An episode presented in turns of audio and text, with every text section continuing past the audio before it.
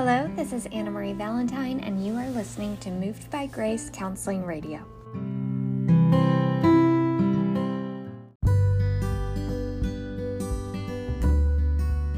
Hello, and welcome to the podcast. My name is Anna Valentine, and I'm a licensed professional counselor, a registered drama therapist, a registered yoga teacher, and a PhD candidate in mind body medicine with a specialization in integrative mental health. My podcast supplies nuggets of information regarding innovative and somatic approaches to mental health treatment. In just 10 minutes each episode, we talk about creative therapies, neuroscience and play, the mind body connection, and alternative approaches to psychotherapy. As I enter into what feels like forever, my fifth and hopefully final year of doctoral studies, I am enrolled in a class entitled Movement Modalities for Wellness. This class has been absolutely fascinating and speaks to a lot of my passions, but I wanted to share some of my reflections and musings with you all. So, when I think about life, I always imagine a circle that represents the constant ebb and flow of our human existence.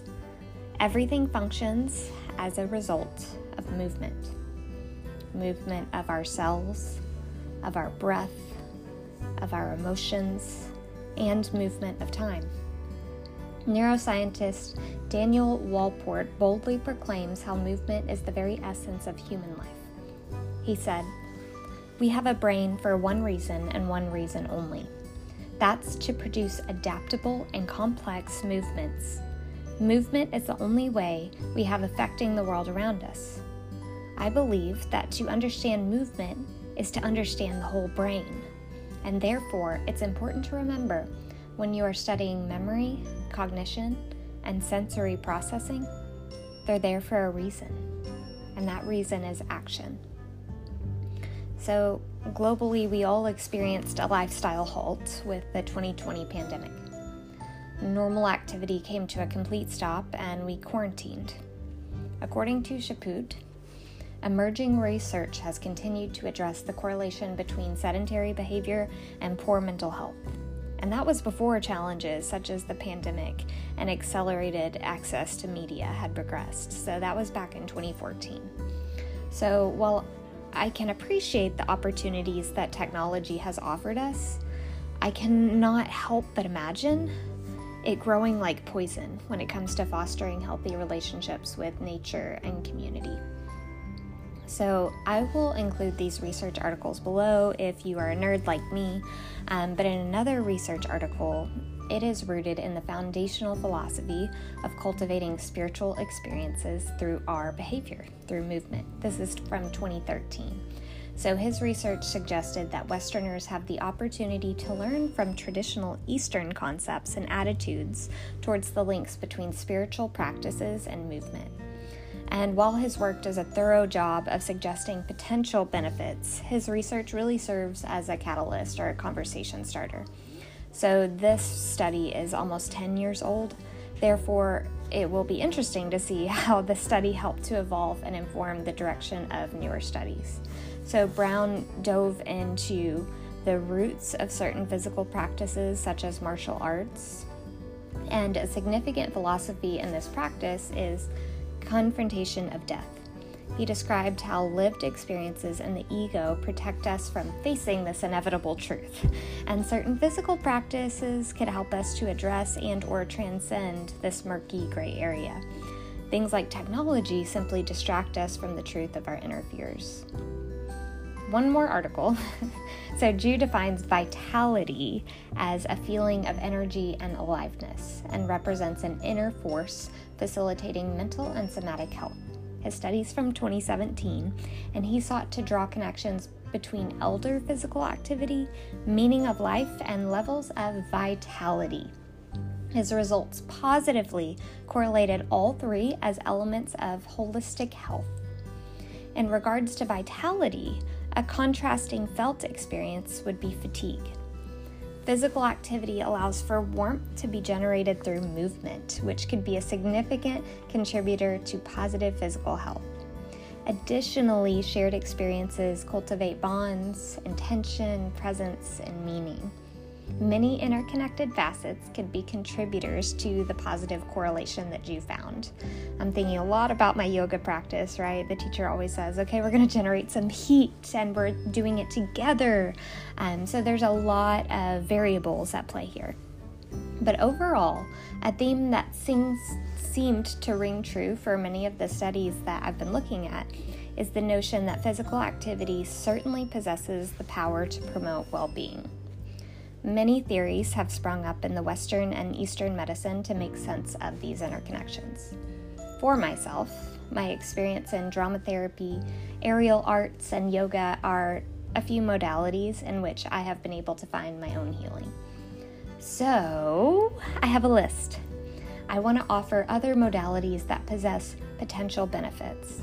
I highly recommend that maybe you pause the podcast here, take notes, and research some of these to start integrating into your own life. So, I'm just going to read off this list. You might have heard of a few of these, you might not have. Um, they are fascinating, um, but I do highly suggest you to do your own digging here. So it's in alphabetical order, don't worry. But number one, the Alexander technique. Two, Aston patterning. Three, authentic movement. 4. Continuum. 5. Dance movement therapies. 6. Uh, Feldenkrais method, which fascinating. I'm gonna have to do a whole podcast on that. Um, 7. idiokinesis.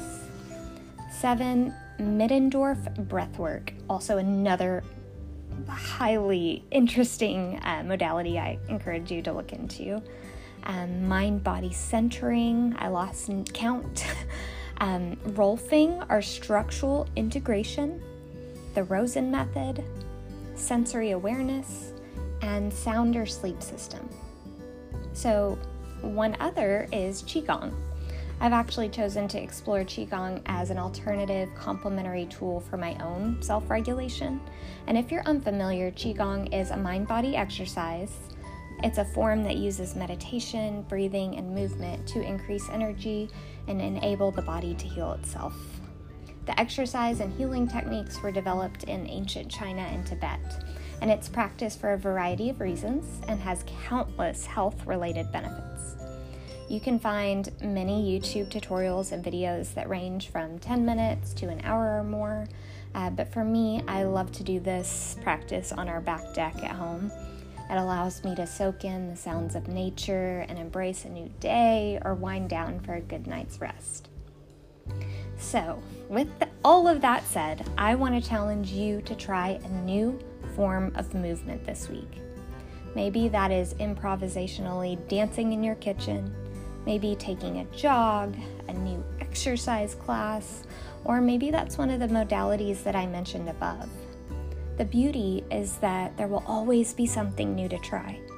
So why not explore and see what speaks to you? I do, as we wind down this episode, I have two really exciting, importing announcements. Number one, I am honored to be able to host a book signing. It is going to take place at Lemuria, which is a bookstore that has been located in the Jackson Quarter since 1975. It's an incredibly beautiful space. There's a really cute coffee and breakfast and lunch spot next door, and this will take place on March 30th, 2024 at noon. So I look forward to connecting with like minded people and introducing my project to you all. I would be honored with your presence. Uh, let me know if you have any questions. But secondly, this is a big deal. I am in the depths of organizing a very, very special event and project. So, years ago at a bookstore, actually, I ran across a book entitled The Women's Retreat Book. From that moment, I knew, I felt God let me know that there was a project that I would take on, but He would let me know the timing.